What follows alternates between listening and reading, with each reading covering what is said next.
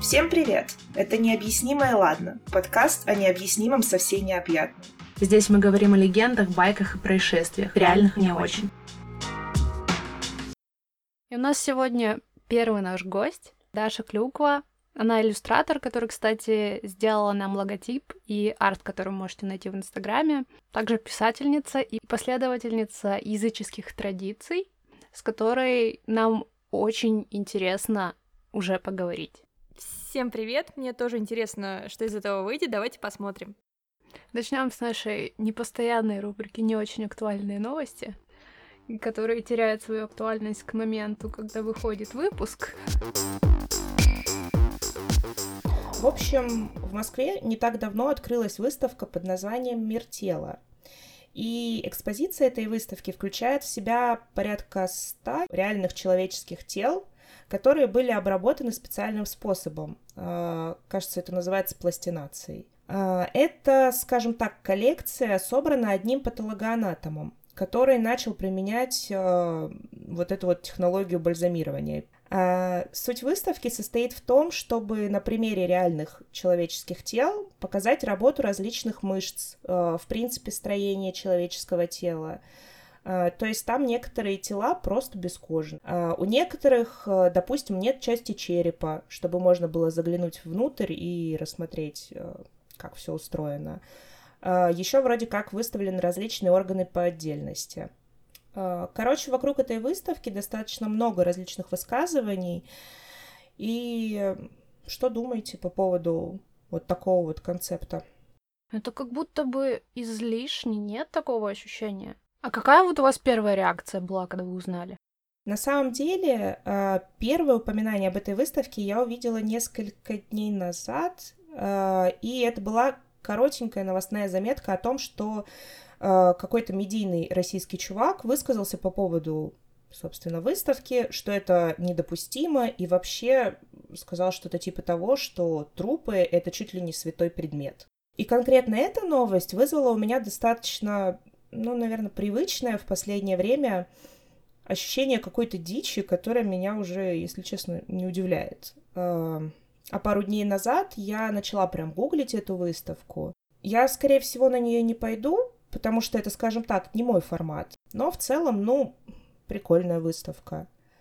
Меня больше задела в какой-то мере реакция. А, ну, то есть это было предсказуемо, конечно, но все равно, когда начали рассказывать про то, что трупы священные и что это надругательство над ними. При том, что это, кстати, все тела э, тех людей, которые добровольно себя завещали э, вот, строителю этой выставки и, собственно, этой выставки.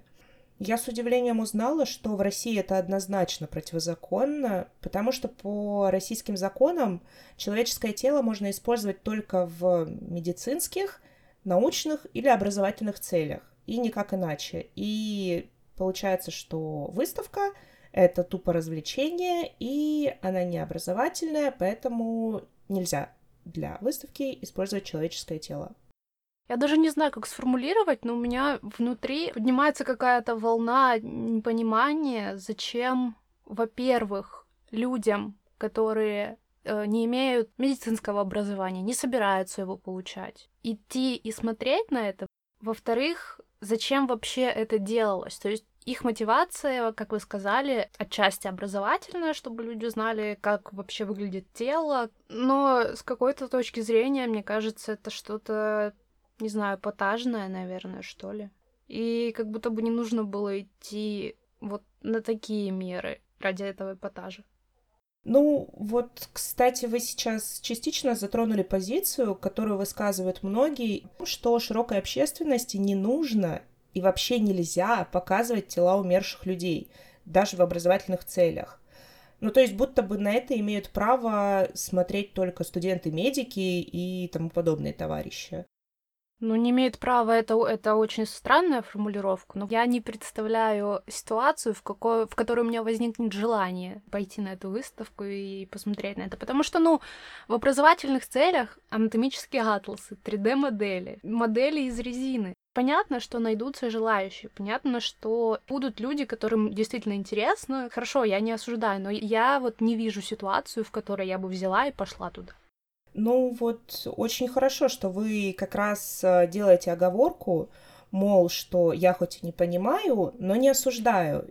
Потому что те люди, которые активно высказываются против этой выставки, фактически говорят что-то типа, ну, я бы не пошел, поэтому это нужно запретить. И это как раз то, что меня напрягает. А, это достаточно распространенная в российском обществе позиция, в рамках которой, во-первых, а, то, что я не знаю и не понимаю, нужно запретить, и, во-вторых, то, что государство на законодательном уровне закрепляет невозможность человека распоряжаться собственным телом. Ну, это уже не собственное тело, начнем с того. Если с ним что-то делают после смерти, это не собственное тело. Слушайте, ну, это очень спорный момент, который как минимум зависит от того, что мы понимаем под словом «свой», поэтому мы тут можем спорить бесконечно. Но я чуть-чуть не о том. Ну, я думаю, почти все в подростковом возрасте начинают так или иначе задумываться о смерти, о ее сущности, а вот что будет, когда я умру. А, в общем, у меня была идея пожертвовать а, свое тело на научные цели. А, а вот из черепа я хотела, чтобы ювелиры по моему заказу сделали такую своеобразную чашу, инкрустированную драгоценными металлами и камнями. Чё ты так смотришь? Я была под впечатлением от мастера Маргариты. Все мы когда-то были. Я планировала, что те, кто будут этим заниматься, а, потом передадут а, получившиеся изделия в какой-нибудь музей типа той же Кунсткамеры. Ну, потому что это прикольно, это фриковато и вообще своеобразный такой способ остаться в истории. А туда принимают современные экспонаты? Я, знаете ли, договорюсь. Но суть-то в том, что, получается, по российскому законодательству я не имею на это права. Я не имею права сказать своим друзьям, например, там, скурите мой прах, как тупак, да, а, то есть все, на что я имею право в плане распоряжения своим телом после смерти, это выбрать между, блин, погребением и кремацией, и, и все. И это на самом деле такая бредовая штука, и в том числе сакрализация мертвых тел, на мой взгляд. Ты можешь называть святым свое тело, тело своих родных, но, блин, как другие люди могут говорить, что мое тело священное и не какие-то там мои близкие родственники, а вообще левые люди мое тело это все-таки, блин, мое дело. И какого вообще хрена вы лезете? Но, кстати, мне вот интересно мнение Даши. А насколько подобное допустимо в твоих глазах устраивать подобные выставки? Ну и выскажись на тему сакрализации и десакрализации тела. Я думаю, что это допустимо, но рассматриваю эту выставку не как что-то образовательное или обучающее. Она скорее нацелена на природное человеческое любопытство и на желание пощекотать нервишки. То есть лично моя первая реакция — это «О, прикольно!» И тут же я эту реакцию в себе давлю тем, что нет, в обществе это недопустимо, тебя не поймут, и это морально неприемлемо. Вот, допустим, 50 лет назад смерть была ближе, чем сейчас. Или давайте вспомним, например, викторианскую эпоху, когда в Египте торговцы просто продавали мумий на улицах, и люди их покупали, ехали домой, выставляли у себя дома и готовили из них э, разные целебные, ну, в кавычках, целебные отвары, и это было абсолютно приемлемо. Кстати, это произошло просто из-за косяка переводчика, который неправильно перевел слово мумиё. И только в последний, наверное, век мертвое тело стало неприемлемым. Мне кажется, что такая выставка нужна для снятия табу с тематики смерти, потому что все вот это вот табуирование и замалчивание, в принципе, э, приводит многих людей, в том числе к неврозам и какому-то искаженному пониманию смерти. Я на самом деле в какой-то мере на себе это испытывала, а, когда в том же подростковом возрасте ты сидишь и думаешь, блин, вот когда я умру, надо, чтобы там мой череп инкрустировали изумрудами. Но ни с кем это не обсудишь. То есть я сейчас могу об этом говорить, потому что, во-первых, у меня окружение такое, плюс для меня это уже э, такая больше личная история и такой немножечко личный мем. А когда для тебя это важная тема, и ты серьезно к этому относишься, ты, ну, ни с кем это не обсудишь. А это, ну, реально важная тема, которая в том числе влияет на всю твою систему ценностей. Но вообще, не знаю, на мой взгляд, все достаточно эстетично, Ну, типа, там есть люди в роли балерины, например, или акробатов. Ну, тема эстетики, такой эстетики, это тоже очень субъективная вещь. В общем, я считаю, что такая выставка должна существовать, но агитировать на нее ходить никого не нужно. Каждый понимает все-таки свой собственный предел, что все-таки это наше тело, и не каждому приятно думать о том, из чего ты состоишь, что ты скелетик в мясном костюме. А про сакрализацию нет, ни в коем случае. Это вернет нас к тому времени, когда мы думали, что все болезни передаются миазмами через воздух и что нас всех заколдовали ведьмы. Оп-оп-оп, а вот и подвязочка к теме выпуска подъехала.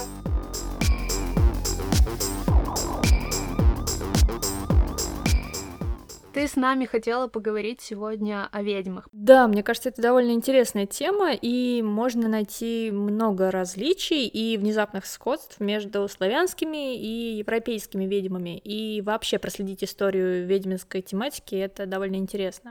А как ты вообще вот пришла к тому, что вот ведьмы меня интересуют? А, сложный вопрос. Это просто было в моей жизни. Типа, о, класс, женщина в остроконечной шляпе.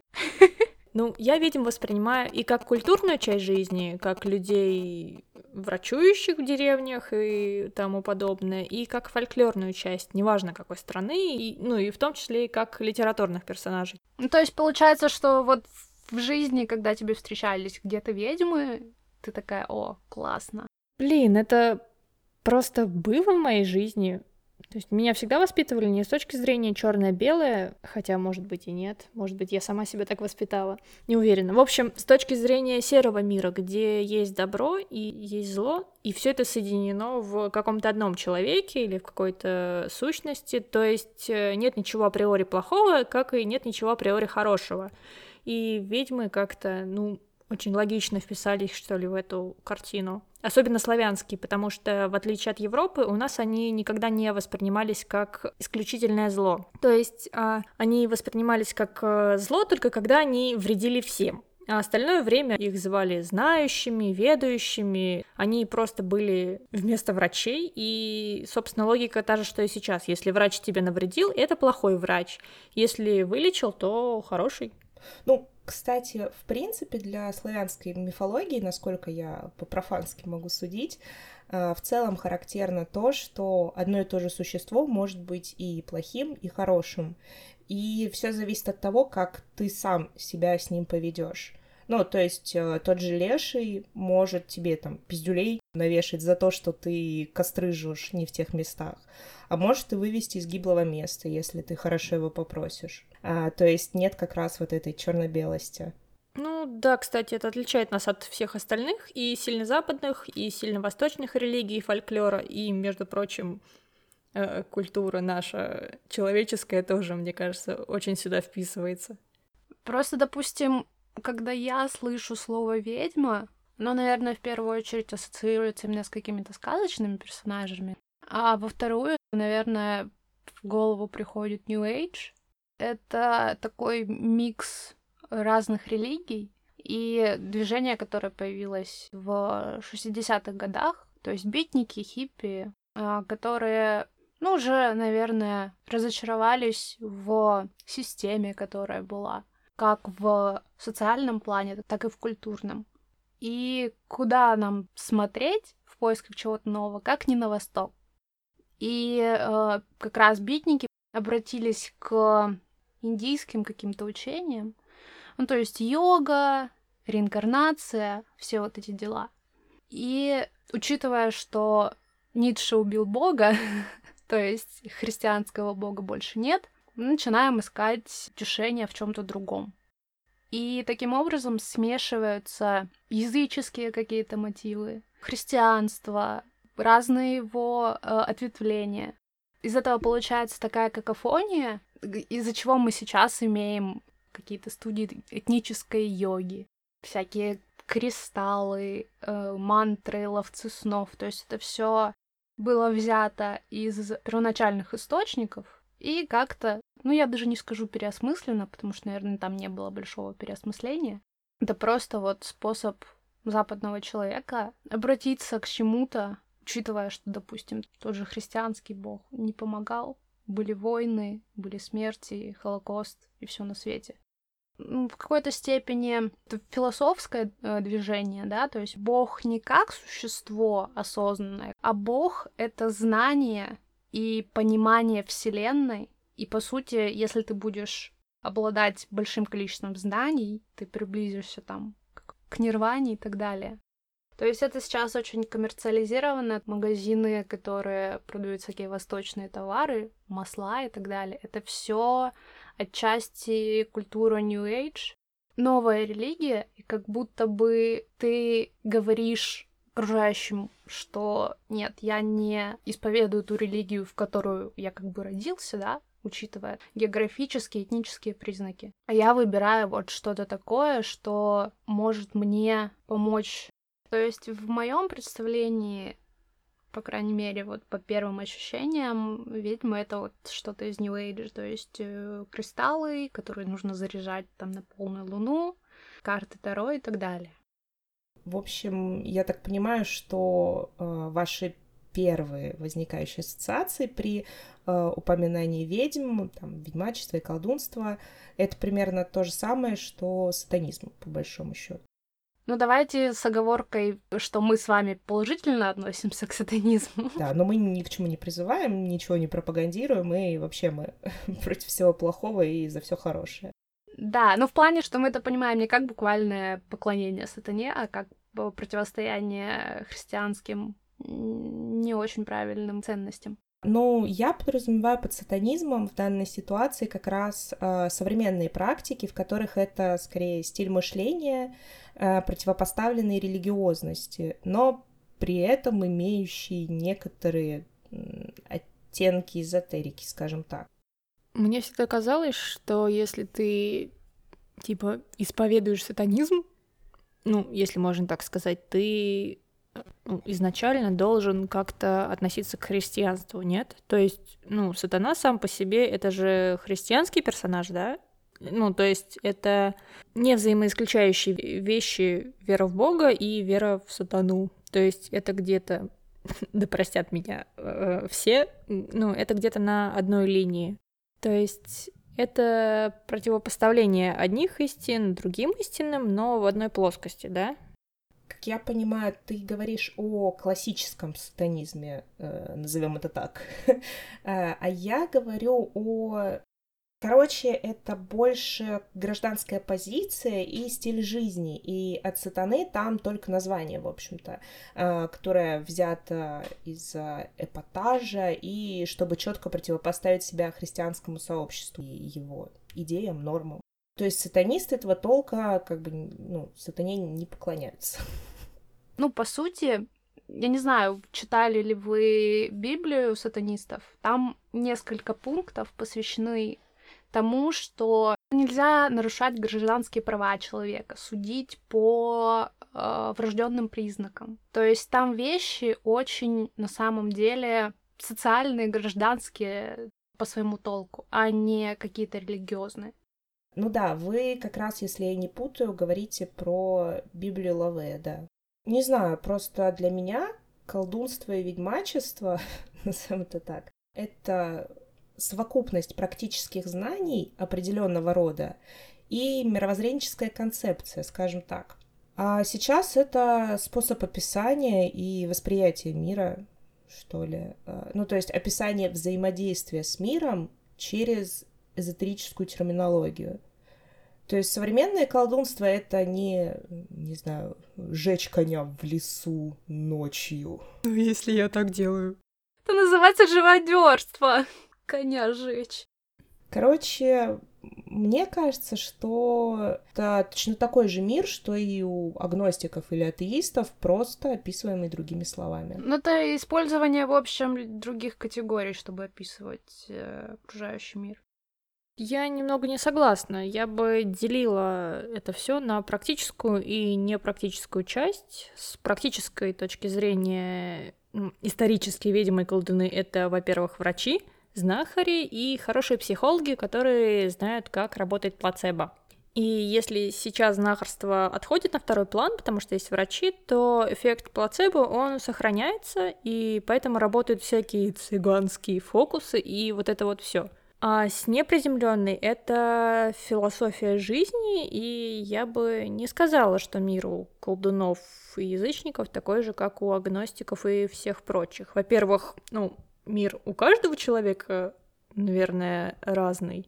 Но язычники, которые только в XIV веке с усилением церкви внезапно стали еретиками, они смотрели на мир больше с точки зрения жизненного цикла, и до сих пор те, кто продолжает их языческую традицию в том или ином виде, э, неважно в какой стране, в какой культуре, э, они помимо мира агностиков обычного видят немножко другой мир, то есть э, существует немного другое его понимание — а, есть какие-то сущности, которые живут между этими мирами, есть какие-то силы, ну, вселенная условно, к которой язычники обращаются, а, ну, обращаются непосредственно не как к себе самому или к своим внутренним силам, а реально рассчитывают на какие-то чужеродные, и это сложно объяснить э, психосоматикой или чем-то подобным даже не сказать, что они обращаются к богам, а к сущностям, к вселенной, ну и как бы они полагаются на какой-то вселенский закон. И, например, в деревнях понятие ведьма, знахарка — это ну, раньше, не знаю, как сейчас, раньше обозначало то, что ты можешь общаться с какими-то потусторонними сущностями и прочим, и это что-то помимо обычной вселенной.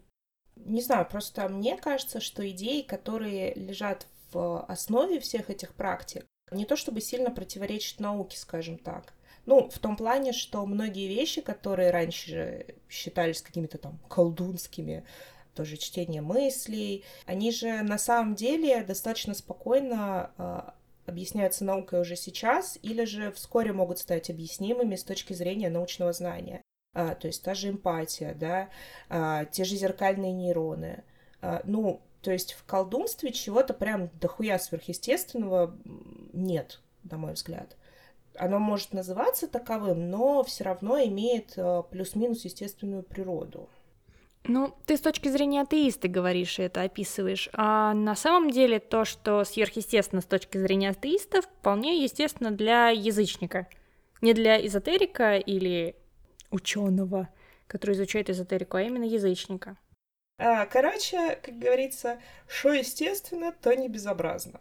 И вообще, язычники красавчики. Блин, очень странный вывод, конечно. Вообще неправильный вывод, ну ладно. Но я согласна с тем, что люди пытались объяснить какие-то естественные штуки каким-то, ну, не особенно естественными вещами. Уровень образования, понимания мира, э, ну, естественно, был другой. И вообще, каких язычников не возьми, западных, восточных, нас, э, все язычество крутится вокруг сельскохозяйственных вещей, вокруг смены времен года, вокруг соития, и это во всех верованиях присутствует. Так что, да, в какой-то мере это наука или совокупность наук. Да, это естественные процессы, которые нужно было как-то объяснять, когда не было определенного набора знаний. Это, в принципе, как бы причина, по которой изначально появилась религия, тех же шумеров и так далее. То есть это просто попытка объяснить окружающий мир, окружающую действительность теми способами, которые есть. А на тот момент у людей было только воображение и те наблюдения, которые они делали без какой-либо научной систематизации. То есть я вижу, что там, я не знаю, встает луна, и в это время там происходит что-то с животными, например, да, а кто эту луну туда поставил? Ну, наверное, какое-то существо, божество. Если оно влияет на какую-то часть нашей жизни, значит, наверное, нужно как-то задобрить. С точки зрения исторической, культурной, это все очень логично, появление языческих культур. В целом это в том числе там, ложные корреляции, типа того, что мы, не знаю, сожгли коня в лесу, да, и после этого у нас был хороший урожай один раз это сработало, и люди выработали логическую цепочку, что одно неразрывно связано с другим, и одно, соответственно, следует из другого. И, соответственно, чтобы был хороший урожай, нужно жечь коней. Гринписа на вас нет. Ну а по поводу э, способностей каких-то сверхъестественных и так далее, я как атеист, опять же, взять, к примеру, интуицию. По сути, это какое-то там шестое чувство, предвещающее будущее. Хотя на самом деле просто в мозге человека хранится определенное количество накопленного им опыта, и какие-то сигналы, предупреждающие об опасности, не проходят осознанную обработку, но в бессознательном тебя предостерегают от определенных вещей. Это абсолютно объяснимо, логично. И у кого-то, например, это больше развито, потому что ну, на генетическом уровне люди бывают более чувствительны с научной точки зрения. Мы как в анекдоте. Собрались однажды атеист, агностик и язычник. И да, с точки зрения язычника скажу, что я в чем-то согласна, а в чем-то нет. То есть э, язычество это в первую очередь умение слушать мир. То есть э, ты просто наблюдаешь и пытаешься понять, как это все работает. Ты просто наблюдатель. Наблюдаешь за людьми, за животными, за горящими конями. Так что и да, и нет. А я сейчас нахожусь, э, наверное, в процессе построения и обнаружения а, собственной системы ценностей, поэтому с очень большим интересом а, прислушиваюсь ко всем позициям. То есть вы, короче, не хотите ничего говорить по этому поводу? Ну, я не вижу принципиального различия между э, научным и эзотерическим объяснением мира и явлений. А, для меня ключевое все-таки а, результат и механизм действия. То есть, если я буду знать, что какая-то эзотерическая практика может помочь мне, например, а, справиться с тревожностью или еще какой-нибудь срань из моей головы, я с удовольствием буду и использовать эти практики без какого-либо зазрения совести. Короче, я открыт к всему. Ну, в общем, все сводится к тому, что это вопрос, наверное, того, кому как комфортнее воспринимать реальность и у кого какая степень готовности верить во что-то. Или не верить. Или не верить, да. Ну, моя атеистическая позиция отчасти исходит из э, того, что я верю в науку, как э, основной способ понимания окружающей действительности. Но отчасти потому, что я никогда не чувствовала ничего такого. То есть, например, я а, в какой-то степени верю в карму, но не как в какой-то процесс, который управляется кем-то, а как больше, наверное, в эффект бабочки. То есть, что бы ты ни сделал, через цепочку каких-то небольших действий, которые передаются от человека к человеку, к тебе твой негатив вернется. Это, допустим, то, что я верю, но я в это верю отчасти потому, что я чувствую на себе. Но я никогда не чувствовала, что есть что-то, какое-то существо, какая-то сила, черт его знает. То есть, э, ну это о том, да, с чем тебе комфортно жить, с каким мировоззрением. То есть мне с моим атеистическим вообще отлично. Ну, на самом деле, я давно задумывалась о том, что атеизм ну, именно такой на бытовом уровне, назовем это так, в принципе, имеет э, ту же логику и ту же аргументацию, что и религиозность. То есть э, вы сейчас, например, в качестве э, обоснования своей позиции приводите те аргументы, которые точно так же можно использовать в качестве аргументации в пользу религиозности. Я не отрицаю, да. Ну, то есть, условно говоря, если бы у вас был какой-то опыт, который вы посчитали бы мистическим, вы бы использовали те же формулировки, но уже в защиту религии или эзотерики. У меня просто вот реально, у меня вообще никакого сверхъестественного опыта в жизни не было. Ну вот вообще. Кроме того, что у меня дед уфолог, язычник, ньюэйджевец и так далее. Но об этом в другой раз. Просто, знаете, это интересно с той точки зрения, что ну, если это действительно так, да, если люди приходят к вере через опыт, а не через социальный институт, который существует, хоть у нас светское, в кавычках, государство, приобретенная вера, а не насаженная, она куда более осознанна, и это важно, потому что это значит, что человек действительно рефлексирует, и события, которые с ним происходят, проходят через определенный фильтр. Ну, человек приходит к каким-то результатам, а не так, что я сказал, что я атеист, все, я на всю жизнь атеист. Пусть ко мне Бог тут спустится, даст мне пинок под зад, я все равно буду говорить, что я атеист. Блин, иногда так не хватает этого пинка. Да, блин, хоть куда-нибудь, вообще, хоть в какую-то, блин, сторону. Ну, да, это история про тестирование реальности и про критическое мышление, так или иначе.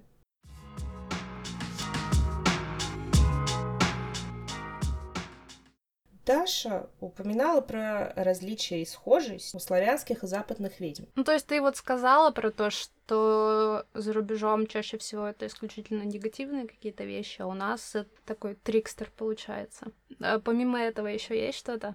Я бы сказала, что это на самом деле главное, а верование западных ведьм и славянские. У западных в основном это сатанизм, если мы говорим о веках гонений на ведьм, то это все больше сатанинская часть, антихрист, антихристианство. А, то есть там к тому моменту осталось меньше язычников и больше католиков и прочих ответвлений христианства. Кто не знает, во многих заговорах, даже если вы откроете, ну, условно забьете заговор на любовь в Гугле, первые ссылки, которые вам выдадут, э, будут содержать э, заговоры с христианскими словами. А, ну да, да, есть такое. А, ты сейчас спалилась немножко, сидит тут агностик такой. Ну, я же всякие там отворотики, приворотики все равно читала в свое время. Ну. Ага, аминь. А, в общем, какими бы словами славянские ведьмы не заговаривали, у нас все равно был огромный упор на землю и на исконное наше язычество. Может, это во многом потому, что нам это насаждалось прям насильственно, но язычество всегда так и оставалось в обиходе, и в умах, и в сердцах.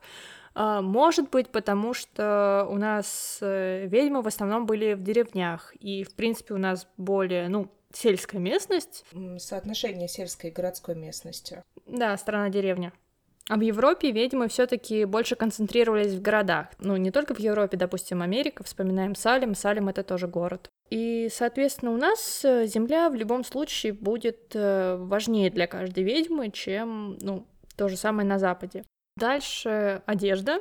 У нас превалируют светлые цвета, зеленый, красный, но на Западе это остроконечные шляпы, темные цвета. Говоря о символике, у нас коловрат, ну и все то, что люди путают со свастикой, там очень много всяких разных узоров, которые практически неотличимы друг от друга. А на Западе это больше пентаграмма и, ну, типа пентаграммы, пентаграммы и... И пентаграммы поменьше. То есть там э, мало узоров, которые у нас просто использовались в обиходе, в тех же самых э, красных сарафанах. Все эти узоры, они выполняли защитную функцию. Ну, зарубежные ведьмы, они скорее занимались украшательством. Слушай, а вот э, первоисточник пентаграмм это это что? Откуда это вообще взялось? А, вообще изначально пентаграмма это древний знак, по-моему, изначально кельтский, Каждая конечность звезды, она представляет из себя, ну, стихии. Давайте так, типа, нижние боковые кончики звезды, они обозначают основные элементы. Земля, вода, огонь, воздух. А самый верхний, он э, трактуется по-разному. Это или дух, или... Эфир? Да, эфир. Так или иначе, это связано с нашим разумом, с нашей душой, и, соответственно, кружок, в который звезда заключена, это ну, просто объединение всего этого души и элементов. Так что то, что пентаграмма причисляет э, к санинским вещам, это ошибочно, и это прям такой плохой тон, особенно среди язычников и вот около оккультных людей, э, так как ничего злого в ней нет. Путают ее, потому что перевернутая пентаграмма — это символ сатанизма конкретно, потому что перевернутая пентаграмма похожа на козла, на голову козла. Ну, вроде как, насколько я знаю с фильмов, когда вызывают кого-то, чертят пентаграмму как раз-таки, чтобы сущность не вышла за предел. То есть она как бы защищает окружающий мир от того, что внутри. Ну, я могу так предположить, что почему как бы от функции защиты перешло в сатанизм. Ну, мне кажется, это примерно та же история, что э, э с той же свастикой, которую, ну, один нехороший человек решил поиспользовать в своем мерче, и все, и репутация символа испорчена. Да, хотя и то, и то это просто защитные знаки. А, там свастика — это символ солнца, как все знают, и, соответственно, пентаграмма — символ жизни. Вот, кстати, интересная штука про э, разницу в цветах одежды, про которую ты говорила. У меня сейчас родилась э, гипотеза, что, ну, вообще с потолка взятая на самом деле, э, о том, что если европейские ведьмы преимущественно, как ты говоришь, э, обитали в плюс-минус городской местности, да, а славянские там на деревенской, около лесной и полевой территории, то Э, может быть, э, это как-то связано в том числе и с маскировкой. Типа, в городе же лучше одеваться в черное, когда ты в ночи идешь жечь коня. Хотя, с другой стороны, светлая одежда явно приметная в любом случае. То есть, э, это если только зеленый цвет может так сработать, как я только что придумала. Ну, я опять со своей атеистической атеистическим мнением. Мне кажется логично, что использовали те цвета, которые можно было достать, грубо говоря. То есть, если там зеленые, красные, то там, я не знаю, свеклой покрасил красную ткань, травой зеленую. То есть, по идее, ты того цвета, в какой местности ты находишься, потому что ты из этой местности, по сути, делаешь себе цвета одежды. Не, ну, это понятное дело, да. А в городе шо? Они просто грязные, не было стиральных машин. А, ну, белый цвет это исторический цвет для праздников больше. Не думаю, что там хотели прям сильно скрываться, да. А зеленый и красный это, кстати, а, два основных языческих цвета, потому что, ну, если опять же кто-то не знает, есть понятие колеса года. Колесо года это цепь праздников и цикличность смены времен года, который народ испокон веков э, объясняет как э, жизненный путь Бога и богини, условно говоря. Есть богиня, она влюбляется в Бога, рожает от него ребенка, ребенок растет, в это время Бог умирает. То есть э, странно, потому что пока Бог умирает, в утробе матери уже растет, и потом она как бы со своим сыном, в общем, садомия и разврат. Это то, что пытаются по-разному трактовать, но не получается. И главный цвет богини это зеленый, а, потому что она символ зарождающейся и вечно живой природы. У Бога а, в расцвете цвет, соответственно, красный, как сила, мощь, кровь и прочее. То есть у нас есть собирательница и есть охотник. То есть э, мир животных и мир растений, флора, фауна. По цветам еще можно добавить, что у нас с Западом есть небольшое различие в обрядовых цветах, связанных со смертью. На Западе исторически это черный цвет и в целом темные цвета, а у нас э, белый. Кстати говоря, э, есть связь между белым цветом, смертью и подвенечными платьями. Ну, то есть, типа, умирает девушка и одновременно рождается женщина, что-нибудь такое? А, да, в таком плане тоже, в таком смысле тоже, но вообще это больше защитная штука, то есть считается условно, а, если невеста уже мертвая, то с ней уже ничего плохого не случится. А получается, муж некрофил, да? Ладно. А, и так как э, ведьмы, ведуньи, колдуны были, ну, так или иначе связаны со смертью и обрядовостью, то цвет одежды зачастую преобладал, ну, соответствующий. Знахарки э, также принимали роды, то есть долгое время считалось, что только женщина с помощью женщины может принести жизнь в этот мир.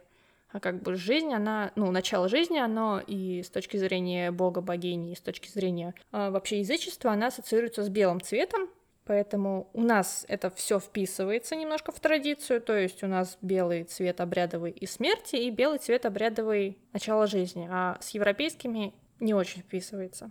А, кстати, в славянских верованиях на юге у нас э, в основном все ведьмы, а колдунов нет. То есть, ну, в смысле, нет мужчин, которые колдуют, а тех мужчин, ну, которые колдуют или пытаются это делать, говорят, что типа, ну, они тоже хотят это делать, вот мы им даем книжечки, так они и типа пытаются что-то сделать. То есть, ну, реально в деревнях так говорят, ну или говорили во всяком случае. Слушай, это же как в американской истории ужасов э, в сезоне, который про ведьм. Э, там колдуны такие на подпевочках, и в какой-то момент там типа бунд, долой матриархат, вот это вот все. Да, да, да, да, да. А на севере, наоборот, больше колдунов, но, честно говоря, не знаю, с чем это связано. Но там же больше народов э, коренных ну, шаманизм больше. Поэтому, наверное, потому что женщин-шаман исторически не было. Ш шаман, шаманов. Может быть, хотя, ну, Про север ничего не могу точно сказать. В общем, ведьмы, ну, всегда так или иначе связаны со смертью, с жизнью. В деревнях считалось, что только женщина может родить, только она может отнять жизнь, и в целом она сопровождает тебя всю жизнь. Те же смерть и жизнь, э, конкретно у нас, они обе женского рода. Угу. Интересно. Мне вообще нравится, сколько-то там веков назад женщина — это и жизнь, там, и смерть, и проводник во всех мирах. 2021 год. Женщины, оставайтесь такими же хрупкими и милыми, наш прекрасный слабый пол. И ты такой, сука, я тебя сейчас провожу и в жизнь, и в смерть. А, ну, у нас же на Руси были и женские государства, наши русские амазонки, поленицы. Что, что ты имеешь в виду под русскими амазонками? Я тут, кстати, недавно вычитала, что, ну, в одной антикварной книжке, что слово «амазонка» э, происходит от э, словосочетания «без груди» в каком-то языке. Ну, что, типа, во многих народах даже существовала традиция женщины отрубать себе грудь, э, чтобы быть сильнее и стать э, воительницей. Это, по-моему, одна, один из э, основных таких базовых элементов э, ну, традиционной амазонки. Эксперты даже говорили, что, возможно, они доделали, чтобы было удобнее стрелять из лука. Типа, сиськи мешают. Офигеть. Ну, конечно, оно как-то логично в какой-то мере, но жуть. Так вот, что ты в итоге подразумеваешь под русскими амазонками? А, есть такие полубулинные а, женщины, то есть они полуреальные персонажи, поленицы. Это женщины-воительницы, которые а, ну, по всяким рассказам, пересказам, были зачастую намного сильнее мужчин, а, были очень хорошими наездницами, как и, ну, как и традиционные амазонки. То есть они ездили, дрались наравне с мужчинами, выступали в, рядах мужской армии и вот это вот все. А мужей они себе, кстати, выбирали тоже в полубитвы, они буквально выезжали в поле и выбирали себе мужика, с которым можно подраться. И если он ее побеждал и лишал оружия, она становилась ее, его женой.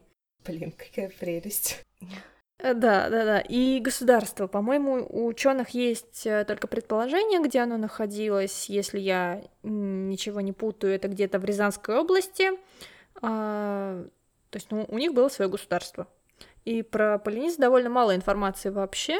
А, но, тем не менее, а, по-моему, Илья Муромец или кто-то вот из трех богатырей встречался с э, одной из полениц, и она его сбросила с седла. Ничего себе! И, кстати говоря, это одна из черт кочевых племен, а, поэтому есть теория, что ну, не могут найти их конкретное место обитания, потому что они были кочевниками. А подожди, что именно черта кочевых племен? Сбрасывание с седла?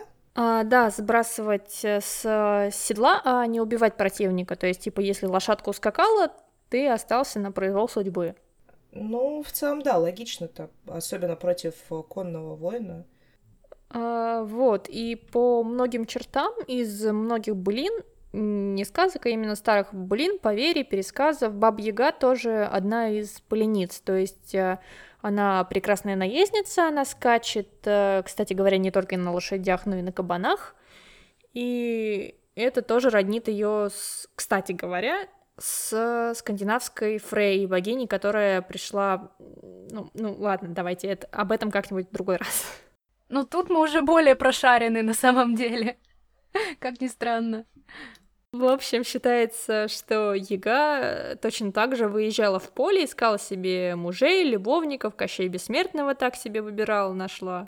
Ну и в некоторых поверьях Кощей муж Яги. Из сказок мы знаем, что она Иванушку и прочих в печь заталкивала и якобы потом ела, да? А на самом деле это много раз описанный обряд, который точно так же использовался в деревнях, в самых обычных домах это обряд перепекания. Это с точки зрения практической, а, если у тебя больной или слабый ребенок, это условно метод прогревания. То есть тебя засовывают в теплую печку, и ты там лежишь. Не, не на? Ну, типа, знаешь, что на печке спали, потому что как бы на ней было тепло. Я тебе даже больше скажу, в печке рожали. Прям в? Да, ну, не в, не в зажженный, конечно, но в теплый или совсем остывший. И вот этот вот обряд перепекания можно было перепечь судьбу человека. Подожди, то есть подразумевается, типа, в теплую залу? Или, ну, то есть там же уже ничего не должно гореть, по идее. А, ну, ребенка смазывали особым ржаным тестом, а, каким-то специальным, я так понимаю, чтобы никаких ожогов не было. И потом его клали в, ну, на деревянную лопату и засовывали в полуостывшую печку. А, ну то есть уже в прогоревшую хотя бы. Да, да, да. И ребенок там, ну, просто лежал какое-то время. Ну, правильно. Если передержали, можно и как в сказке. Хот-дог по-славянски. Блять! Ну, а Баба Яга, так как она проводник в другой мир... Как и все женщины, мы помним. Да, но она особенная. Самая проводная проводница. Да-да-да. Она просто перепекала героя и таким образом перепекала ему судьбу, чтобы он а, сразу родился уже в другом мире. То есть ничего плохого она на самом деле ему не делала. То есть в каком мире а, в итоге он рождается? В сказке обычно из нашего мира, из русской деревни, он попадает в Лукоморье или его окрестности, там Тридевятое царство. И Лукоморье, и вот это вот все это мир то ли Нави, то ли Прави, я, честно говоря, не помню. Короче говоря, потусторонний мир а, или мир посередине, между тем и тем и в него ведет Калинов мост, который охраняет избушка на курьих ножках, и, собственно, Бабига. И она является тем проводником, который тебя сопровождает, наставляет, перепекает, чтобы ты умер в одном мире, родился в другом и спас свою принцессу. Но это же оттуда, получается, этимологически могло пойти слово «опекать». Получается так, я об этом не думала. Блин, здорово.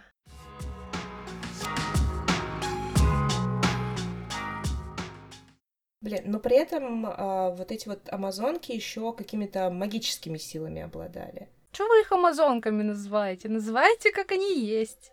Че вы? Ну, ну да, поляницы, вы правы. Поляницы. Это на самом деле очень здорово, потому что я раньше вообще об этом не слышала. Ну да, я вот тоже первый раз о них слышу, на самом деле. Даже немного обидно.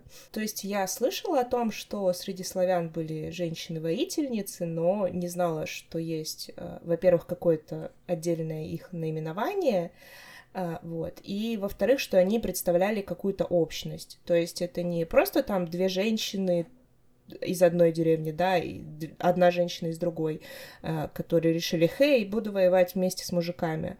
А, это именно какая-то отдельная традиция, там отдельное сообщество, скажем так. И это, блин, очень круто. Говоря о твоем вопросе, обладали ли они магическими силами? А... И, кстати, это тоже одно из отличий нас от Европы. Это, ну, в Европе ведьм надо было искать, а на Руси считалось, что каждая женщина — это ведьма. В смысле, по умолчанию? По умолчанию. То есть, э, если ты не можешь колдовать до 40, то после 40 ты точно ведьма. Бля, у меня только что появился стимул дожить до 40. Отвечаю. Блин, ну очень интересно. Даже не знаю, что к этому добавить. А, могу вбросить интересный факт про язычников и церковь. Конечно, да. Когда у нас э, была еще Русь, но уже было христианство, э, церковь очень сильно осуждала хлопанье в ладоши. В связи с чем? Ну, у нас вообще никто сильно никого не наказывал за это все, в особенности ведьм. Э, то есть, если мы говорим именно о преследованиях, казнях и прочем, то у нас ну, никто никого не сжигал, ну, разве что вот если вот прям сильно накосячило. У нас э, даже в уставе Ярослава Мудрого, если я ничего не путаю, там был пунктик про ведьм, что если выяснилось, что твоя жена ведьма, то ты можешь ее наказать, можешь ее побить, но разводиться с ней нельзя. И ничего не сказано про то, что, ну, сжечь ведьму или там на кол посадить. То есть э, просто живи с этим. И возвращаясь к хлопанию в ладоши, э, хлопанье запрещалось, потому что хлопки рассматривались как соитие. Чего? руки с рукой или что? Да, э, типа того. В смысле, типа звук, потому что похож. И я не знаю, с чем это было связано, но сохранились даже документы, в которых церковь это преподносила как «вот собираются странные язычники под березой, молятся березе и хлопают, ух, какие плохие!» Но при этом они ну, могли это только осуждать, типа идут мимо священники и такие «осуждаю», потому что это не наказывалось. А то есть после свадьбы можно, да? Только тихо, чтобы никто не слышал, и без свидетелей, естественно. И только в определенной позе. Я тут вспомнила странный факт. Если я не ошибаюсь, в европейской традиции одним из признаков ведьмы считалось наличие дополнительных сосков на теле. И, короче, клитор э, считался вот таким дополнительным соском. И, ну, фактически, если так подумать, э, это подтверждает теорию славян о том, что каждая женщина ведьма. У нас сильно ведьм не искали, но вот прям злых вычисляли точно так же, как и на Западе, плюс-минус. И если ты видишь условно подозрительную лягушку, то отрубаешь ей часть лапы, и на следующий день у какой-то из твоих соседок тоже нет руки. А, типа она оборачивается лягушкой. Да, то есть у нас, помимо всего прочего, ведьмы еще и вот прям полноценные оборотни. Если в Европе это как-то еще иногда разделялось, то у нас это все вот было в одном. Вот теперь Теперь я понимаю людей, которые говорят что-то типа «я хотела бы родиться 10 веков назад». Ну вот реально, ты просто рождаешься женщиной, да, и, и, и все, ты выиграл лотерею, потому что ты, во-первых, ведьма, во-вторых, умеешь, блин, обращаться в животных. В-третьих, умеешь, в, в, ну, почти все. И вообще можешь там родить любого, убить любого, и как бы в принципе можешь делать вообще все, что угодно. Кататься на кабанах, жечь коней, э, вообще все, что хочешь. Да, в матриархате жилось неплохо. Ну, хотя, чтобы обращаться в животных, тебе надо было прям сильно учиться. Еще по поводу методов поиска, допустим, был такой общеизвестный на праздниках, особенно на Иван Купала. Считалось и до сих пор считается в некоторых э, традициях, что их очень привлекает купальский костер, и они ничего не могут с собой сделать. Знаете, где и как празднуется Иван Купала? Да, берег реки или какой-то водоем, большой костер, и вокруг все пляшут. И если э, по пути туда растянуть веревку или положить э, прутик, э, злая ведьма, ну или в некоторых словах любая ведьма, а, не сможет эту преграду перейти. И если женщина не может перейти эту веревку, ветку, то она сто пудов ведьма, а, и можно сжечь ее на этом купальском костре. Но делать мы этого, конечно же, не будем, потому что мы все-таки славяне, мы только осуждаем, осудительно осуждаем. Я, кстати, сейчас подумала вот насчет того, что у нас не было таких жестких традиций, преследований, э, уничтожения и так далее. Но у нас же, в принципе, православие — это христианство, смешанное с язычеством. То есть, когда нам насадили его, оно же ну, потом, когда прижилось, не в чистом виде, то есть та же масленица, все равно язычество было настолько сильным, что даже просочилось в новую религию, да, оставила там свои корни, грубо говоря. Поэтому, наверное, ну, логично, что не было таких жестких мер каких-то. Но это, кстати, в какой-то мере вот это вот все э, похоже на ситуацию с приходом христианства в Индию. Ну, как мне очень вольно пересказывали этот э, процесс. Э, короче, в Индии же многобожие, вот. И когда туда пришло христианство, которое проповедует, собственно, вот, у нас есть свой бог, он один, вот, смотрите. Индийцы такие, о, еще один бог. Блин, ладно, Пускай будет в нашем пантеоне. Типа, заходи, дорогой. Получается, что э, ну, вполне вероятно, если бы у нас не было э, насильственного насаждения э, христианства и истребления язычества, да, у нас вполне вероятно могла бы сложиться примерно такая же ситуация. Просто славянский пантеон пополнился бы христианским богом, э, смешались бы эти две традиции, просто как-то, ну, типа, более равномерно, что ли. Э, там, более крепко переплелись. Вот. И за счет этого получилась не та ситуация, что в Индии, но э, изначально сам механизм будто бы похож. Да, не считая того, что у нас э, очень сильно избивали палками тех, кто продолжал э, поклоняться идолам. А по поводу смешения, раз уж мы затронули масленицу, она осталась по вполне объективным и понятным всем причинам. Русские любят блины? Все любят длины, да. Все любят блины и жечь коней. В общем, Масленица очень удобно совпадает э, с Великим постом, как раз когда все собираются изнемогать без еды и прочего, и вообще под конец зимы у тебя нет никаких сил. А на Масленицу ты просто отъедаешься, то есть запасаешься жирком и одновременно празднуешь конец э, зимы. То есть это абсолютно практическая вещь. А, кстати говоря, масленица и сжигание чучела — это непосредственно связано с ведьмами. Только не сжиганием, а тем, что чучело, пришедшее из языческой традиции, символизирует а, зимнюю богиню Мару, которая была непосредственно покровительницей колдунов и ведьм, и таким образом с ней прощались. Очень, блин, теплое и душевное прощание со своим покровителем. А, ну, это был непосредственно ведьминский обряд прощания, хотя, ну, если все женщины ведьмы, то... Блин, это все так круто и интересно.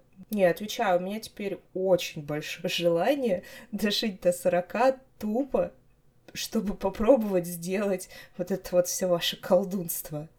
Блин, колдунство это реальное слово, или вы коверкаете его, я не понимаю. Коверкаем, да, наверное. Я просто читала какую-то статью, и там было слово колдунство. Да? А, слушайте, я сейчас даже проверю, но мне кажется... Ух ты! Подожди. Короче, это слово использовалось в 18 веке. Прикиньте, а, потом оно исчезло из речи, и сейчас в сленге вернулось в том же значении. Охренеть.